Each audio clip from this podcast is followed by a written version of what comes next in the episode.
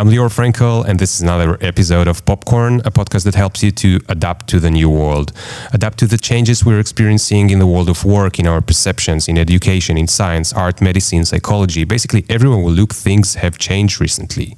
What does it lead us to? Uh, what can we do to take advantage of the opportunities that this new world provides instead of being scared of them and getting lost in the previous one? This episode will be in English. Um, due to a very special guest that is visiting Israel at the moment, David Travers.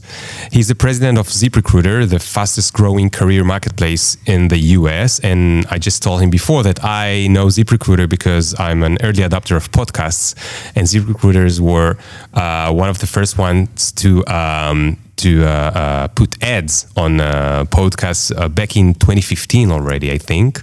Uh, but you'll be surprised to hear what uh, David. Can I call you Dave? Yeah. Yeah. Okay. So what Dave did 25 years ago, he was a strategic planner, senior analyst at the Walt Disney Company from 99 to 2002, and he was an executive assistant to the National Security Advisor in the White House. We never had anyone from the White House here uh, between 2002 and 2003. Currently, he serves as ZipRecruiter's president after serving as its CFO until recently. Also, he is a managing partner at BasePoint Ventures and a partner at Rustic Canyon Partners, both venture capital firms. Dave holds a BA in international relations from Stanford and an MBA from Harvard. Wow. Since he is the president, the leading uh, employment marketplace, I'll be asking him about data he has great access to, including things like is remote work still as popular as it was during COVID? Uh, what's up with pay transparency? We don't have it in Israel, and we really want to hear about this. Um, how confident are job seekers these days, uh, taking into consideration where the market uh, is? Uh, and can we measure it, and how do you measure it? I know there's some index that uh, you'll probably teach me about. Uh, how do job seekers feel about ChatGPT and the AI revolution? Uh, and how many employees have been laid off recently? And what, what's up with them? Do they find new jobs or not? Well, uh, we'll hear a lot of interesting things about what's going on in the US because, ag- again, you have this data. I'll also ask him uh, what's his connection to Israel? How was working with Condoleezza Rice, right? Meeting Israelis and Palestinian leaders together and but let's get the music in and we'll get this party started in a second.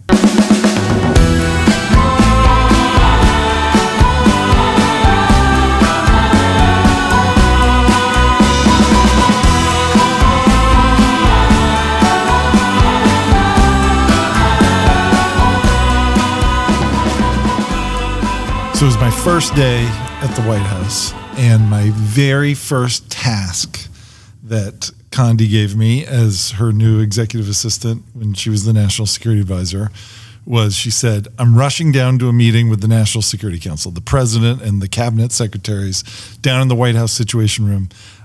I- need you to bring a most recent copy of the president's speech he's about to give so I can distribute it to the what was called the principals, the other uh, secretaries in the in the cabinet on the National Security Council. And so I was like, this is a simple task. I got this one. I see in my email, even though it's my first day, the, the speech is there. It's been sent to me. Great. I bring it down. I open the crack open the door to the National Security Council meeting in the White House, hand her the the copies, and uh, am thinking, I've I crushed it on my first assignment. She looks at it and she shakes her head at me and says, "This is not the most recent version." And so she's like, "Go to the speechwriter's office and just get it now." Wow. And so I didn't know where the speechwriter's office was, but I asked somebody. They looked a little strangely that I wouldn't know where this was.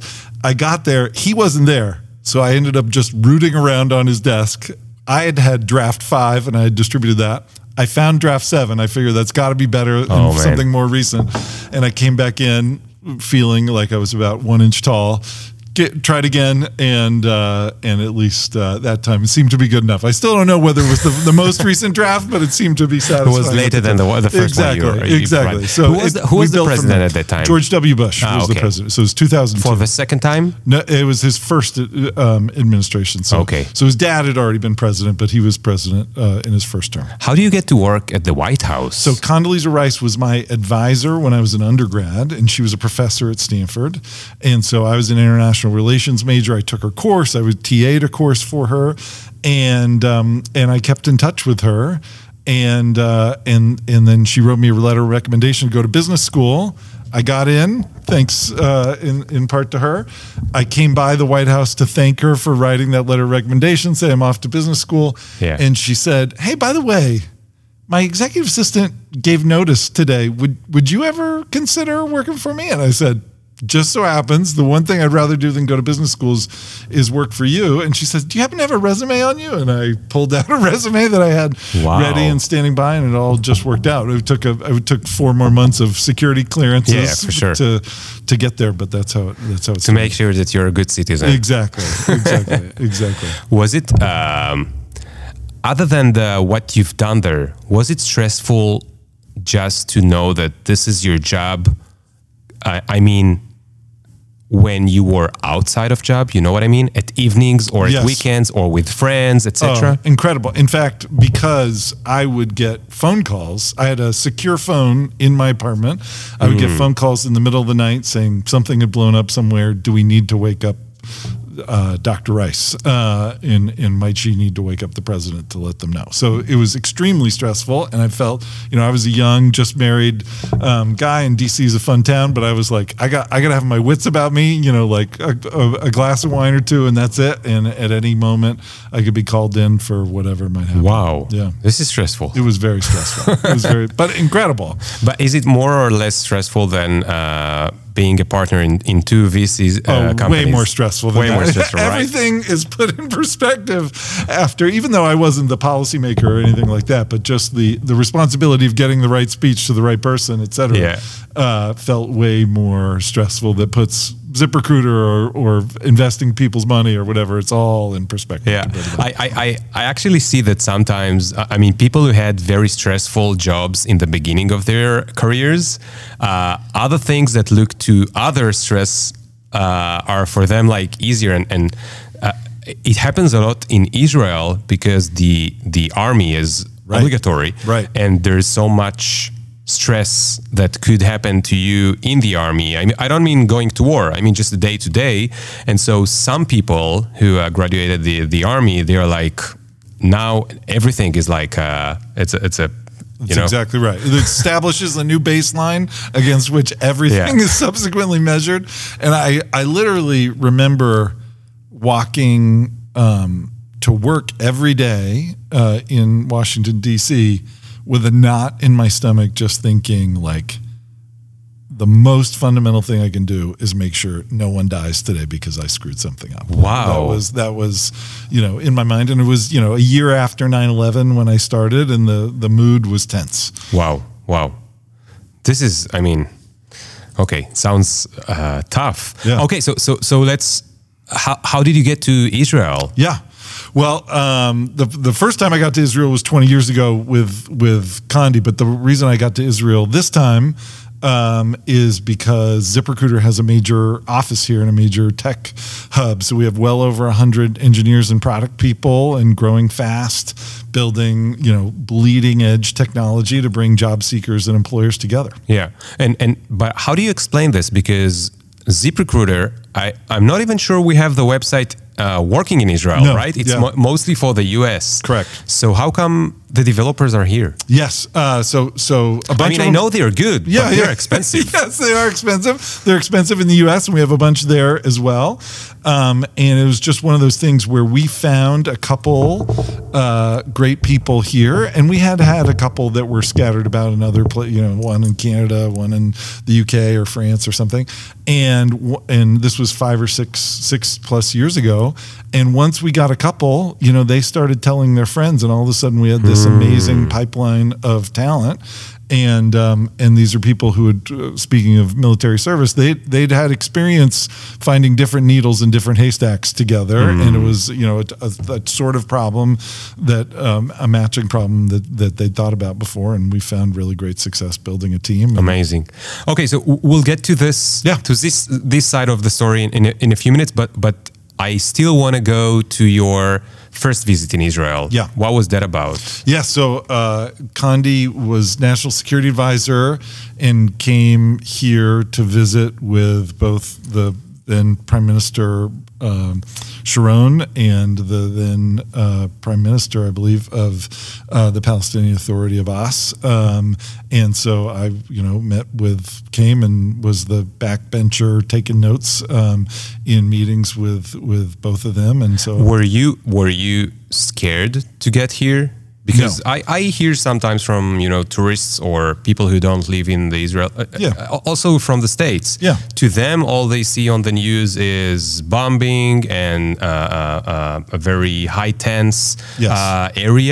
Uh, but you weren't scared no I was not scared I mean I, I had a Secret Service you know protection yeah, well, bubble that helps that helps but but even this time I found that people would ask me like are you sure you can go to this trip we're yeah. here today and I was like yes absolutely I mean like I I've, I've honestly I feel more concerned in LA, unfortunately, um, than I do in Tel Aviv. How come? Yeah, because you know there's a bunch of stuff happening there mm. um, uh, as well, and and you know we've had you know problems with with. Um, with crime being on the rise and things like that, but yeah. I feel yeah. safe there too. But but honestly, I, f- I feel very safe. Here. Yeah, yeah. Um, did you learn something about Israelis on that on the first visit? I mean, something that stayed stayed with you, and it's okay if you're offensive. We are, you know, yeah. we are very cool and okay about. We want to get the gossip. The, like, the, you want the what, real. What, what the do real, they real. think about us? I will. I will tell you that um, uh, it was not Condi's first trip.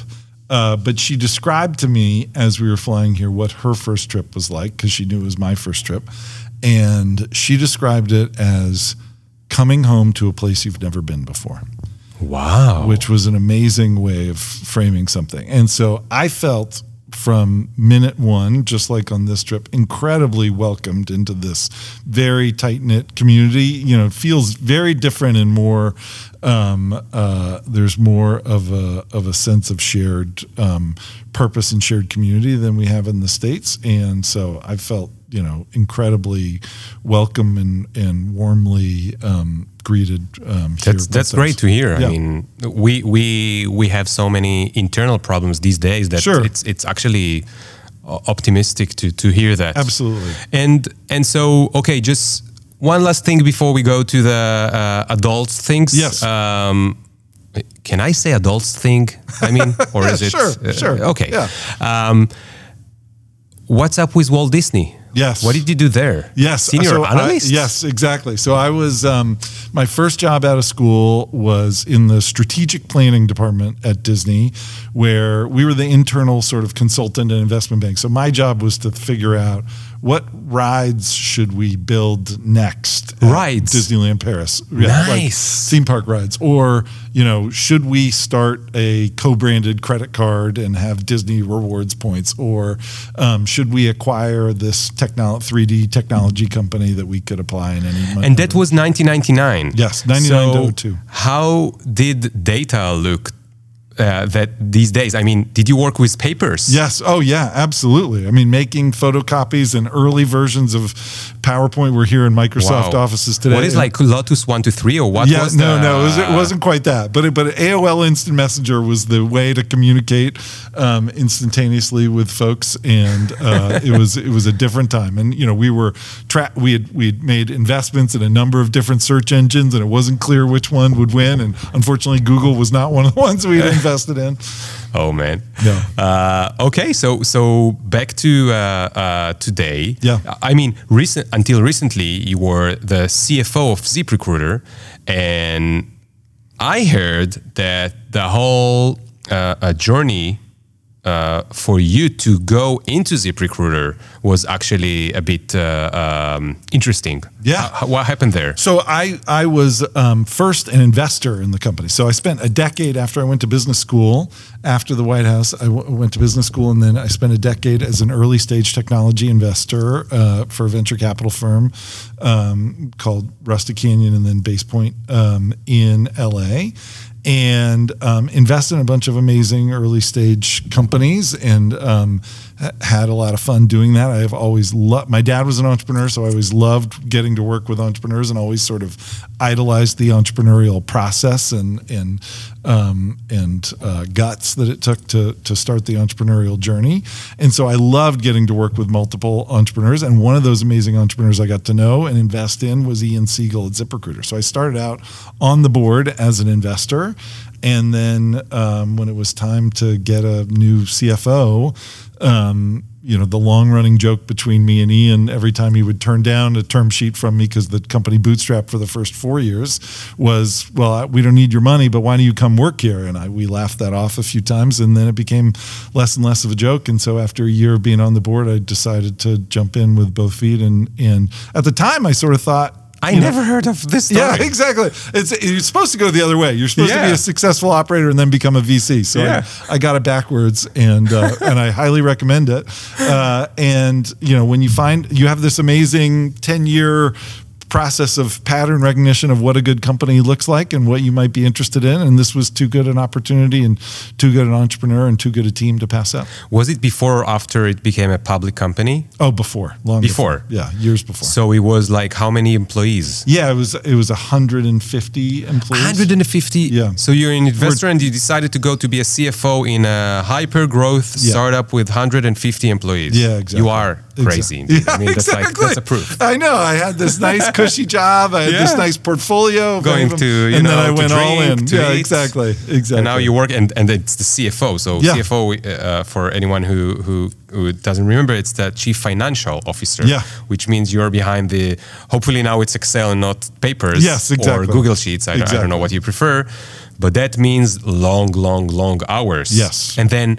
Were you with them going public? yes, I was the CFO when we went public. Another one or two years of yeah, hell, right? Yeah, yeah, yeah. We had, you know, what was what was interesting was uh, the the company was not in a rush to go public as fast as possible. We could have gone public uh, right away when I became CFO, and that just wasn't our goal. And so it gave us the luxury of knowing already we were at a scale and we were headed down that path. Hmm. And so, unlike most companies who all of a sudden decide they're going to go public and then it's a rush in six months to get public, this was a three or four year Wow. preparatory process we went through where we got the time to like we spent years interviewing potential board members we spent a lot of time figuring out which advisors which banker which auditor et cetera hmm. we really wanted to and that really made it much more enjoyable and much less of a you know burn the midnight So, so you know what? I, I want to ask you from the investor eyes. yeah Because usually investors are the ones who push the company to move really, really fast. Yes. How come it didn't happen in, in this? Well, in this uh, case, the founders still controlled the company, even though they'd raised money. so, so um, it was really up to them, and they had been very clear with me and uh, the other investors that we're not rushing to exit this business right away. We see we see something Okay. special here, and so everybody was aligned. The people who wanted a quick hit were were selected out of the process. And the crazy thing is that today, at least uh, uh, on Google, if you look at ZipRecruiter, it's like 1,000 employees. yeah, Is that close to it? Still? yeah, it's about fourteen hundred. 1,400 Yeah. public. Yeah. How how how come? Yeah, yeah. So, uh, and so uh, This is crazy. Yeah, we we have been inefficient because we started out as a bootstrap company. The the like in the cult, the very fabric of the culture is the idea of knowing what the value of a of a dollar is, hmm. and so we have been very efficient in terms of hiring employees, in terms of building out the company. We've been profitable very consistently, and so we were never one of these super high burn rate, lose money and just hmm. throw it all into growth Yeah. companies, and we didn't hire at nearly the rate some others would have given the momentum we had. This is crazy and interesting because you are the one who help others hire. Yes, exactly, exactly. So one of the things to do is to be very thoughtful about it, and then when you find something that it's when it's time to hire, it's really time to hire. Yeah, yeah. Okay, so so let's get to talk a little bit about uh, the current um, uh, workforce and, and the, the, the the trends that you see Yeah. from the the um, the data that because you're such a huge marketplace for uh, both employers and employees, Yep. that gives you a lot of data uh, about what's going on, what the trends, and it's not like I'm interested in the 41%, even though Yeah. I do have in, have it in front of me because you were kind enough to send it to me uh, uh, Yeah. beforehand. Yeah. But I I more than that want to hear about the you know the trend, like where the direction is. Yep. And um, even though it's the U.S. but not the Israeli market, Mm-hmm. it's still very interesting for us for for the the, the um, known uh, uh, uh, reasons. And Yeah. so the first thing I think this is like most interesting for the Israeli uh, audience is pay transparency. What is it? Because Yeah. I even heard that now in uh, a, a few of the continents, it's going to be a, uh, like a must. Yes. So can you explain to me, like I'm five years old, what is pay, transparency, and then we'll we'll, we'll ex- talk about it a bit. Yeah, so it's it's basically um, a requirement in a couple of the states in the U.S., but not nationwide, that if you post a job, you need to show what the salary range for that job is. And for a current employee of the company, if they want to know what the range is for their current job, they can request that and you need to provide it. So it's not like in general, it's for a specific job that you are now hiring for. Correct. Right? So I want to get a social media manager, and uh, the pay will be between eighty-five to ninety thousand dollars. In in the states, uh, it's yearly. We Yes. talk with uh, monthly, but Yes. well, you know, Israel is like short-term thinking. we, we never know uh, when it's over, and so okay, so um, so and I have to post it. So the people who are applying for this job they know it but also if i work at your company and i'm a social media manager Yep. what happens if i get only 70 and i see this Yes. so now it, it brings it's arming the employee or the job seeker to have a conversation that says, "Hey, you know, you said the range here is 70 to 90.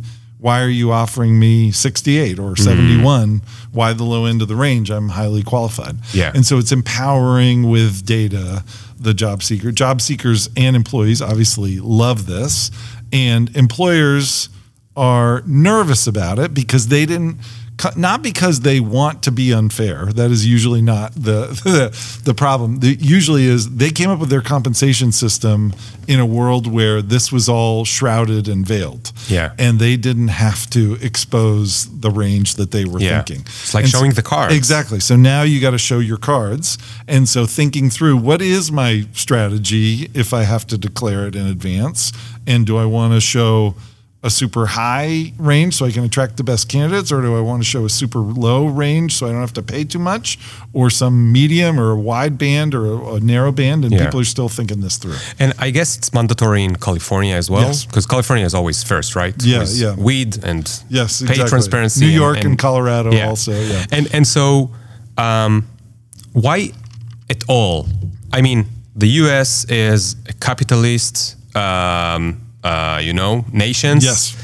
How come this that sounds so, you know, socialist Mm-hmm. uh, uh, uh, got got uh, uh, into uh, something that is mandatory? Yeah, I think I think there's some um, there's some non-capitalist reasons about fairness and, and equality that that come into it, but ultimately, I think you know the free exchange of information is actually very good for capitalism, and so having uh, a lack of transparency in general and of and a lack of flow of information between two sides of any marketplace has real cost and real friction. And so and and if you think about a negotiation where you're trying to find where the the willingness to buy and the willingness to sell overlap, you know, having more information out there is really good. Um, and so, you know, So, uh, just a general question. As an, I- know you're not an economist, but you Sure. you ha, you're you, you've been a TV. CFO, Yeah, so yeah. maybe you know at least uh, uh, as much as an economist. Thinking about, uh, well, in in capitalism, at least uh, these days, we want to prioritize or we want to um, um, optimize for uh, spending, right? We want the market to move, and, and for that, we, we need spending. Yes. So maybe this is one good reason to have everyone have a better salary, Yeah. isn't it? Yeah. No, I think um, I think that there's a lot about this that is good for employers that they're they're scared of because they don't know what their strategy should be, but they're going to find that it's a forcing function on their compensation strategy so that they're actually going to benefit themselves. So if you have an employee who is feeling like they're likely underpaid, there that is doing a good job, they're going to either be demotivated or likely to leave. Right. And this is a way you can demonstrate to a great employee without giving them a 15% raise that blows your bands out of the way. You're Yeah. already at the top end of the range. Yeah. And I'm willing to go even a little bit farther, whatever the case may be. And simultaneously, it forces you in a way that you might not have to constantly keep track of, like, oh, wait a second, this really highly valued social media manager I have is Hmm. actually three years into this and below the range I intend to pay. Yeah. And that's not good for anybody. And I'm not forced to confront that today. Right. But but also it get me thinking, you know, we, we, we usually talk about race to the bottom, but here could it have race to the top and and well that has good uh, uh, um, reasons to happen, but also I'm thinking about, for example, ZipRecruiter. Yeah. Okay. It's a tech company. Yeah. And uh, there's a site in Israel. Yes. Uh, for an international tech company, mostly uh, American tech company. And now, say it, it the, the pay transparency happened in Israel. Yeah. So you have to say we pay that much to our developers. And now, a media company or a news company, they need developers as well these days, but they have no way to compare their rate to the one that ZipRecruiter has. Now, uh, what what what can they do? Or I mean, maybe I don't know if, if you see it from the, the platform eyes, or I'm, I'm, I'm mixing your platform eyes Sure. and, the, and the president eyes of, Sure. of, the, of the tech company. Um, it gets it really tough for the ones who, who can't pay that much. Yes. Well, I think of it as not a race to the top or race to the bottom. It's a race to equilibrium. And so what this allows is less inefficiency where there's a disequilibrium where somebody's paid way too much or way too little mm. or someone hasn't thought through why or how they should be paid. And so what this does is it forces by by shining sunlight on this issue, it forces everybody involved to say, "Hey, what is a reasonable equilibrium?" And when you reach in economics 101, when you reach an e- a reasonable equilibrium, that's where you get the most efficient outcome. Yeah, the, and the best price. Yes. Uh, Um, okay, so I see here uh, the, the, the, the, data point I have about this is 41% of job seekers report that they are less inclined to apply for jobs when postings exclude pay information, Yeah. which means that they didn't include what is the, the, Correct. the, the pay or has a wide pay range, right? Yes. So I guess that mean if they say, well, we're going to pay you anything between 40 to 140, Yeah. that's like saying You're nothing, opting out of right? saying anything. Yeah, Okay. Exactly. And the law doesn't say anything about it. You can say you can ha- give uh, have this there- range. It depends on which state because it's not national yet. But there's some assumption that you need to be reasonable. Mm. But the the details of what reasonable means has not been worked out Yeah. yet. But what I would say is that setting aside the fact that it's the law, exactly to your point, it's not just that 41 percent. Uh, you know, prefer or wouldn't um, apply, would consider not applying. It's that uh, if you want the maximum amount of great talent out there to consider in your selection process, you will get way more candidates if you expose what's a realistic range. Yeah. And so we've seen that over and over again. Okay, makes sense. So next, let's talk about something that's called job seeker confidence Yes. index. What's that? Yes. So we systematically go out and measure um, uh, multiple times per year how job seekers are feeling about their job search prospects and how they're feeling about what their likelihood of success ultimately is. And so this is a way of saying, you know, for the job seekers in the in the economy, you know, are they scared to leave their current job that mm. they're miserable in or they think they might get laid off because the company's not doing well or fired or whatever? Or are they're like oh yeah i could go at any moment and go mm. look for that. And so what we're seeing is you know despite a lot of storm clouds you know being speculated about gathering around the economy and some softness that we've seen in the economy that that job seeker confidence is pretty stable over the past quarter. How come? Yeah. I mean, I mean, I mean, the market is is much less confident. Yes, no, exactly. There's a, there's a battle between the stock market, economist prognostications, and headlines that show layoffs, which are all negative, and the unemployment picture, which is unemployment is very low. Yeah. Um, and so, you know, the reality is people still need. It's cooled off significantly from the pre from the post COVID reopening, um, 18 months ago. But the economy, the job market's still quite good, and you know, job seeker confidence seems to be pretty robust, and it makes sense because unemployment is low. Yeah, unemployment. I think I heard it on uh, Professor uh, Galloway's podcast that Sure. it's in uh, like uh, I, I Under four percent. Yeah. yeah under four percent. Yeah. This is I, don't get it. I mean, uh, you know, talking about um, being an economist. Yeah. there's some basic re, uh, things in economics. Yeah. that it seems like they either do not work anymore or like in COVID, Yeah. the the stock market boomed. Yeah. How come everyone is stuck at home, Yeah. not can't work, have to help their kids, you know, uh, can get to school, etc. Mm-hmm. And the stock market booms. And now that the market is is is hard, unemployment is is in uh, all times low. Yeah. How is that? Yes. So there, there are two parts to that supply and demand. So, on the supply side, people who left the workforce during COVID are coming back, but we're still not all the way back to pre COVID levels of workforce. And simultaneously, our immigration policy, one of our sources of new able and willing uh, workforce, has really slowed down. And so the supply, yeah. So the supply is is um, constrained, and then on the demand side, the you know there's there's a been a for a long time now, you know several quarters, a highly anticipated recession coming, but the recession, you know, by many measures hasn't probably arrived yet. Yeah. And so lots of businesses are doing well and still need people, are still short people hmm. from trying to rehire after COVID. And so there's a supply and demand situation where it's it's coming into more equilibrium. The the the spike in job postings that happened post COVID is coming down, but in terms of so hiring is slowing down a little bit, but but the in terms of actual number of people employed versus number of people looking for work, it's still very strong. This is this is uh, g- good to hear. Um, let's talk about remote work.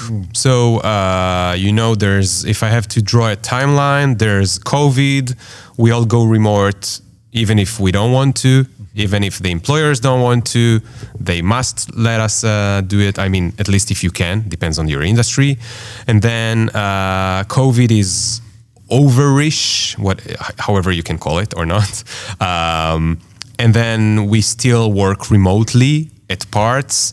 Each company has different policies. Everyone's trying to figure out what to do, etc.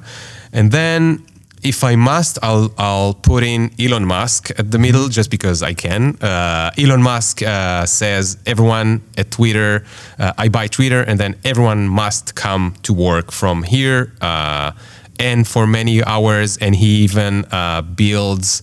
Uh, if, have you heard about it? He builds a little city Oh, yeah. uh, in uh, in Texas. Texas for his employees to live next to the uh, to the, factories and, and the Yeah. SpaceX, Yep.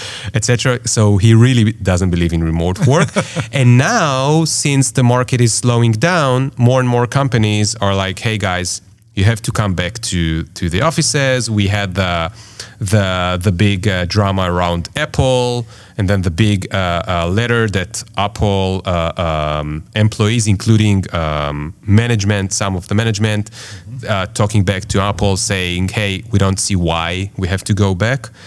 But the more the market slows down and the more recession doesn't come, but at least the danger is, is here. We hear about, uh, we hear on more and more companies saying, guys, you gotta get home. And we even start to see some research around maybe it is better uh, to, to go back to the, hof- to the office. And so, what, what do you see from the numbers or, or like the atmosphere? Yes. So uh, a tale of of two sides of the marketplace.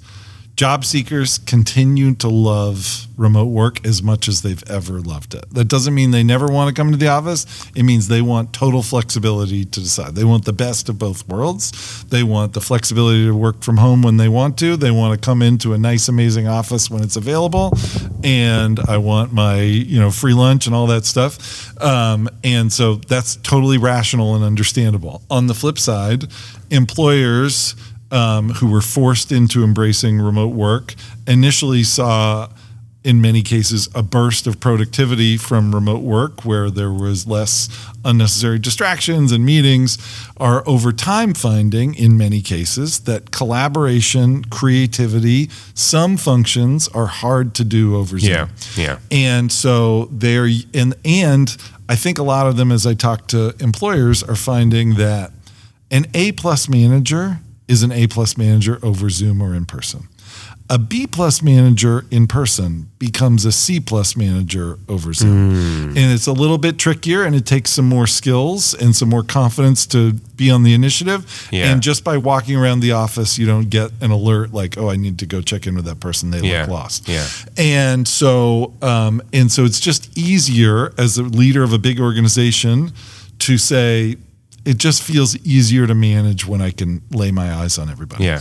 And so they are when they ha- employers when they have the opportunity to do so are tightening up and bringing people back to the office part of the time. Yeah. And so, um, do you see or can you see in ZipRecruiter people from outside of the United States seeking jobs in the United States since now remote work is, is so available?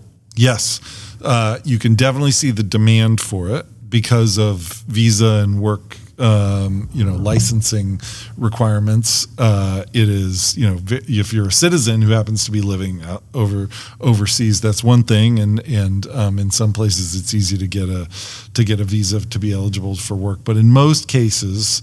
The the willing labor overseas is not eligible for a job, so you need to set up an operation in that country uh, in order to be able to. But hire. but I, I think today we have uh, uh, solutions like I don't know like Atlas and Yes. others that you Yes. are able to recruit someone from a different country Yes. if, if you wish. That's right.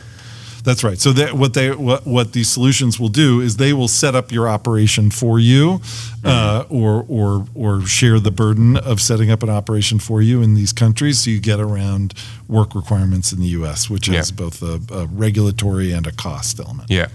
Um, I see here that uh, the, the the nice numbers that that uh, I see here is um, um, uh, remote work is still overwhelmingly popular, with 20% of job seekers saying that they only want remote work, Correct. only, and 40% saying they prefer it. Hybrid work continues to become more prevalent at the expense of fully remote work. 46% of new hires work remotely some days and in office some days, up from 40% the prior quarter.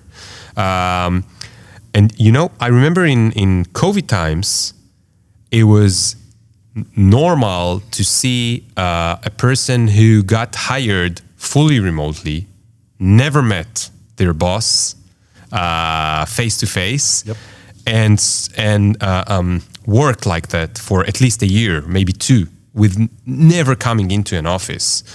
And for me as a manager, for sure it feels a bit disconnected. I mean, it, it's really hard to to to create a culture that way. Even though I love remote working, even myself and and for my employees as well, but um, it's it's it's a tough it's a tough way to you know to to create culture. Um, I guess in ZipRecruiter, it's very flexible, right? Yes, that's correct. Yes, we we have we have um, taken the the position that we want to be flexible, open up the talent pool as much as possible, and we're in a period of experimentation still, even though we're um, you know three years from the pandemic beginning, where we haven't laid out any long term. This is our permanent policy. We're trying lots of stuff. Yeah. Okay. Uh, a few words about ChatGPT and, and AI. How do you have data about what employees think about ChatGPT? Yeah, well, we talked to we talked to job seekers, we talked to employees of. You send them like what? The, I, I'm, A I'm- survey, I'm, yeah. a survey in the middle of my uh, Yeah. job seeking. Yeah, exactly. And so, um, and so, what we found is that people are really interested in the concept of these large language models that they're hearing about, but they don't know really yet what to make of it or how it could impact their lives. In the technology space, people are really excited about thinking about this, but in the general public, you know, this hasn't fully penetrated yet. Yeah, I think what's interesting here, and, and actually I saw it in, in other uh, sources, is that the, the, the concern from ChatGPT and, and AI is highest among the youngest job seekers. Yes. So the young people who have less education or just graduated, uh, I can't imagine being that. I mean, uh, uh, um, being 22 in these days, it is quite scary. Yeah. Well, I think I think there's a lot of historical analogies to this point where you know the the horseless carriages that were became to be known as cars were going to put a lot of people in the horse industry out of business, and that was correct. The horse industry used to be much bigger Yeah. than it is today. It also opened up an incredible number of jobs, and those jobs are better than shoveling horse manure. Yeah. So, um, so I think incredible opportunity will come out of this. I think the challenge for us as a society and for those of us who think about jobs is the opportunity that is created by this disruption that is coming will not be evenly distributed. And so, Yeah. how do we, as an economy, as a society, as a company, how do we deal with that? Yeah. And also the fact that we can't really imagine what will be there. So with cars replacing horses, we knew what what it's all about. Yes. With AI, it's like open ended. Yes. It could be so many alternative uh, futures. Yeah. And uh, uh, it is quite serious. Like if if I were uh, uh, to decide what do I want to study in university today, I don't know. I mean, what uh, choose a career? I don't know. Uh, you, you could argue about on. Uh, I'm not sure if you saw it. There was a nice uh, paper published, I think, around a month ago in in mid March uh, from. Uh, I don't remember the, the, the university, but together with researchers from OpenAI, and, and they published a, a nice research called GPTs are GPTs. Did you hear about it? So GPTs like ChatGPTs are GPTs general purpose technology, meaning that's something like the invention of paper or uh, electricity or uh, cars, something that changes everything. Business models, uh, uh, employment, uh, and so on and so forth. And the, actually they showed a huge correlation between what and, and mostly white collar workers uh, tasks today with what GPT can actually do or will be able to do very fast with they they they examined GPT 3.5 and GPT 4 and they showed higher correlation for the white collar more than the the blue collar Absolutely. but the funniest stuff for me in this research is the title. I think this is like a, a nice new world example of what happens here. They are coming out of, uh, it's a research paper coming from a university, understanding that in today's world, if you want anyone to read you, you need to have a cool title.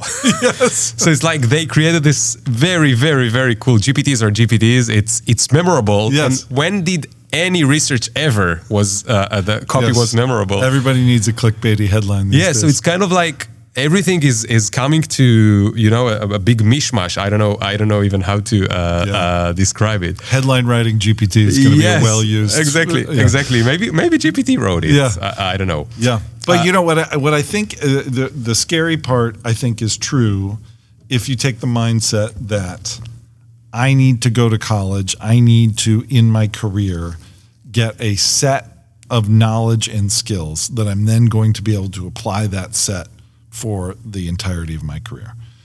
It's not scary if you're willing and able to say, my skill set is that I have learned how to learn and the knowledge that is going to make me really valuable five years from now, not only do I not know it, it likely doesn't exist yet. Yeah.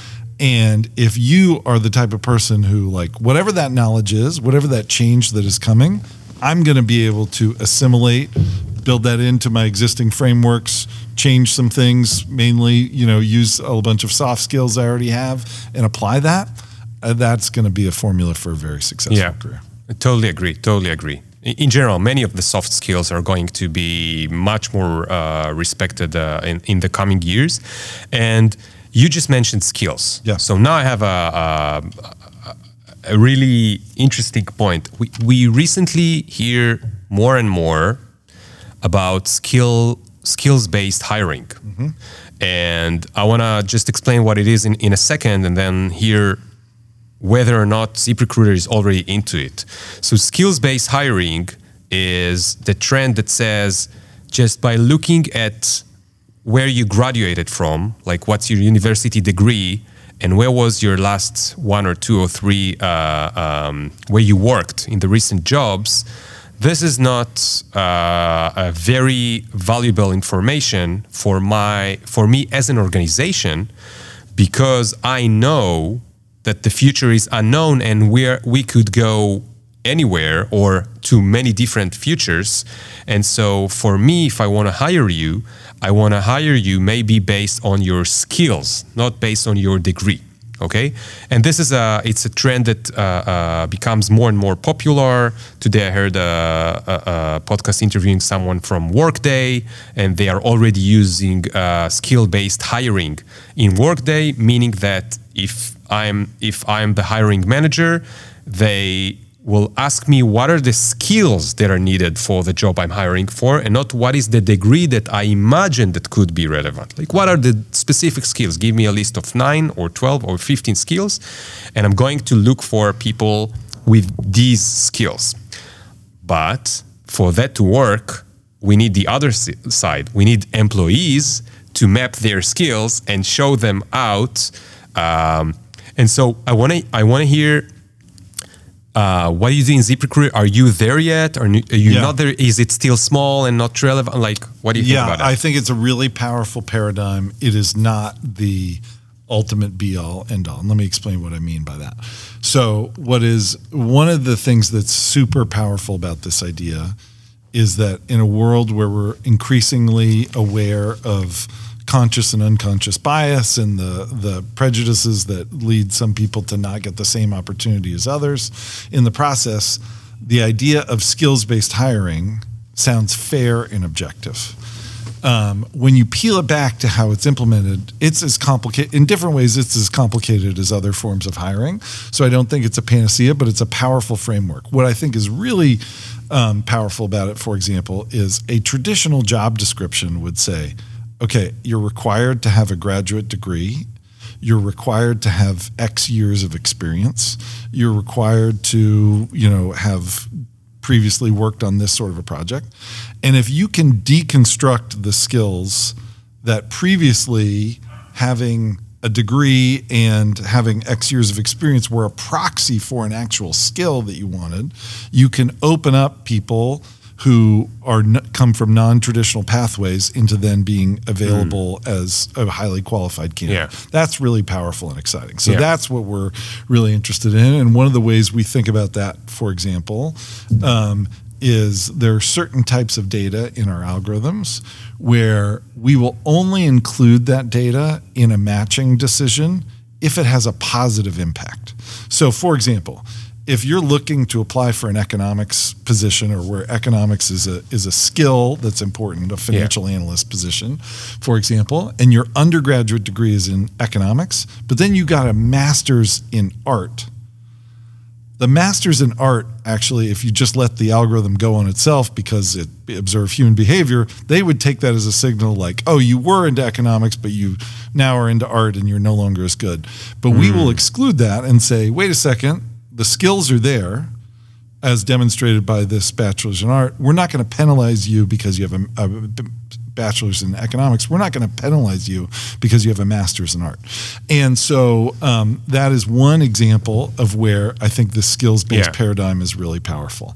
Um, to think through what are the what are the the historical um, types of requirements we've had that have been actually a proxy for skills rather than skills themselves. But but do you have the the full loop data? I mean, do you know where people got hired as well? Like, do you have the LinkedIn side of things as Mm. yeah, well? so so so in many cases we do. In some cases we we don't. Also, um, but what is the, what we found is actually most powerful is that the the most important thing that that we can do with our technology is get people to the interview phase, and that's where really. Yeah. humans take over. Right. And so what we want to do is create an incredible set of candidates very quickly for an employer to be able to choose from that would then be ready for an interview or a phone screen or whatever. Yeah. And so the the one of the powerful signals, for example, we use there is that um, we use our own software and bundle that with our job seeker, um, you know, candidate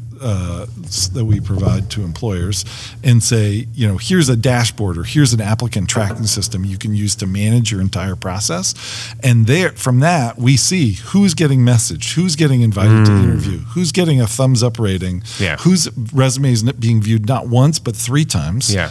And what's powerful then is not only do we use that for matching and who looks like a good match, but we also use that to motivate the applicant who says, Hey, you applied to 10 jobs today. Great work. Two of them you received a thumbs up rating on already. You're really onto something. And what's what's different about these two jobs? Let us show you 10 more jobs that look like those two. And now you have a real sense of momentum. Nice. And that job seeker confidence, back to what we were talking about earlier, really Nice. rises. So, so first off, that makes me think that if I was the um, minister of biases, Yeah. and I wanted to learn about biases uh, in employers, uh, uh, recruiters, I would go to you because you can show me the correlations between what I have in my resume to what's my chance to get an interview, right? But more interesting, and that was sorry that it sounded it wasn't cynical, it was for real because we do have these problems of, of biases in, in Yeah. we all have. Yeah. We we are us probably too as well. We, we have a, a, a biases that we wouldn't admit, but we somehow somewhere we have it. But even more interesting, if you do have data on where people actually got hired eventually, Yep. you might find out interesting things like maybe that second degree in art is actually helping me Yes. right so you you would be able to show me that i have this weird thing in my cv which actually uh, increased my chance to get the job because in some weird way that we don't know to explain but it's data so Yeah. we don't uh, uh, um, uh, it actually helps Yeah. No, and even more powerfully, you know, the way we think about it is uh, not just to get hired, but what if it's a signal that you'll be successful after you're hired? So you know, like, you, how do we create insights where um, we we learn that um, that because we the longer, for example, the longer you've been working with ZipRecruiter as an employer, the better and better the technology gets. Our technology is learning, and so you know the uh, an employer who's been with us for over a year will get four times as many great matches as recognized by our nice because we will get smarter and smarter. The Okay. system will learn about what works for you, and as you learn, you start to see. You know, we'll highlight for you. You know, the what which candidates look really attractive, and your trust level in the the candidates we flag as great matches will also increase. okay now i now i get why you need, you need the site in israel Yes, i mean exactly. why you need so many developers Exactly, exactly. There's a lot of data science and engineering that goes into that.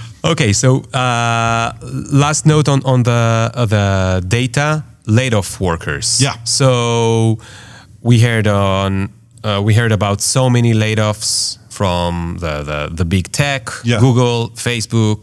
Even Apple is getting there. They they they won the race for a, a bit for, but now they're getting there as well. Microsoft, everyone, and for sure, if they got uh, uh, to laid offs, uh, uh, the smaller companies for sure. Yeah. Um, can you give me some uh, um, point to be optimistic about this? Yeah. Um, one is is even with these layoffs, the companies that are grabbing the the headlines, these large tech companies, have so many more employees than they had a few years ago. So when you flatten out the huge up with now a little bit of down from these layoffs, the the the trend line is they are going to need they've needed more people and they're going to continue to need more people. What has changed? What's changed is their investors are demanding different things. It's mm-hmm. rather than at 0% interest rates and no cost of money, growth at all costs, we'll worry about profits later, to now when interest rates grow up, all of a sudden there's a cost time value of money, and profits now are very valuable versus profits later. Yeah. And so there's tremendous um, pressure for them to be more efficient from a bottom line perspective.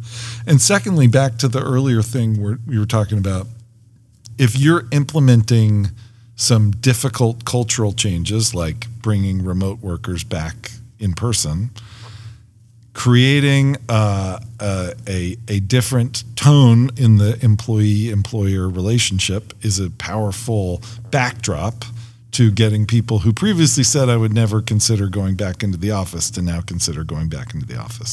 So these things are all converging. Wait, I, am not sure I, I got it. What do you mean by creating a different tone? Well, uh, well, when when the one company says we're considering how we get more efficient, this is going to be the year of efficiency we're probably going to have to lay, we've laid off 5,000 people and we're probably now going to have to lay off another 5,000 people.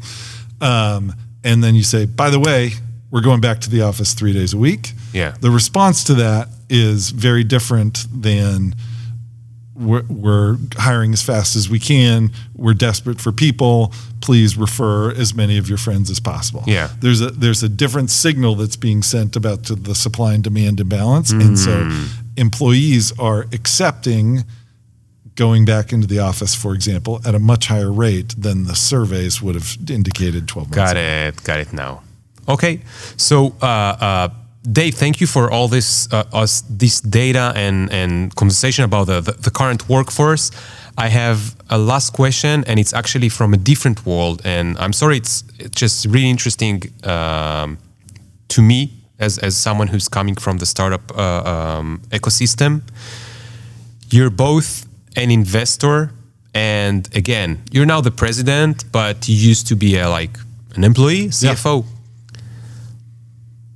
What could you say that you learned from working in tech and took with you to the investor eyes? Like, are you a different investor than you used to be a few years back because you actually worked yourself in the tech company? Absolutely. So, so um, a, a, couple different things. One is, I think um, being an investor is, an, is a very non-traditional path, but being an investor is an incredible training ground to be a CFO if you're ever interested in that, because uh, it's it's a skill set most CFOs don't have when they get started is being able to talk to investors, and if you've been one, you're much better at it. So so that is um, one example. But but to the your question, what changes you as an investor?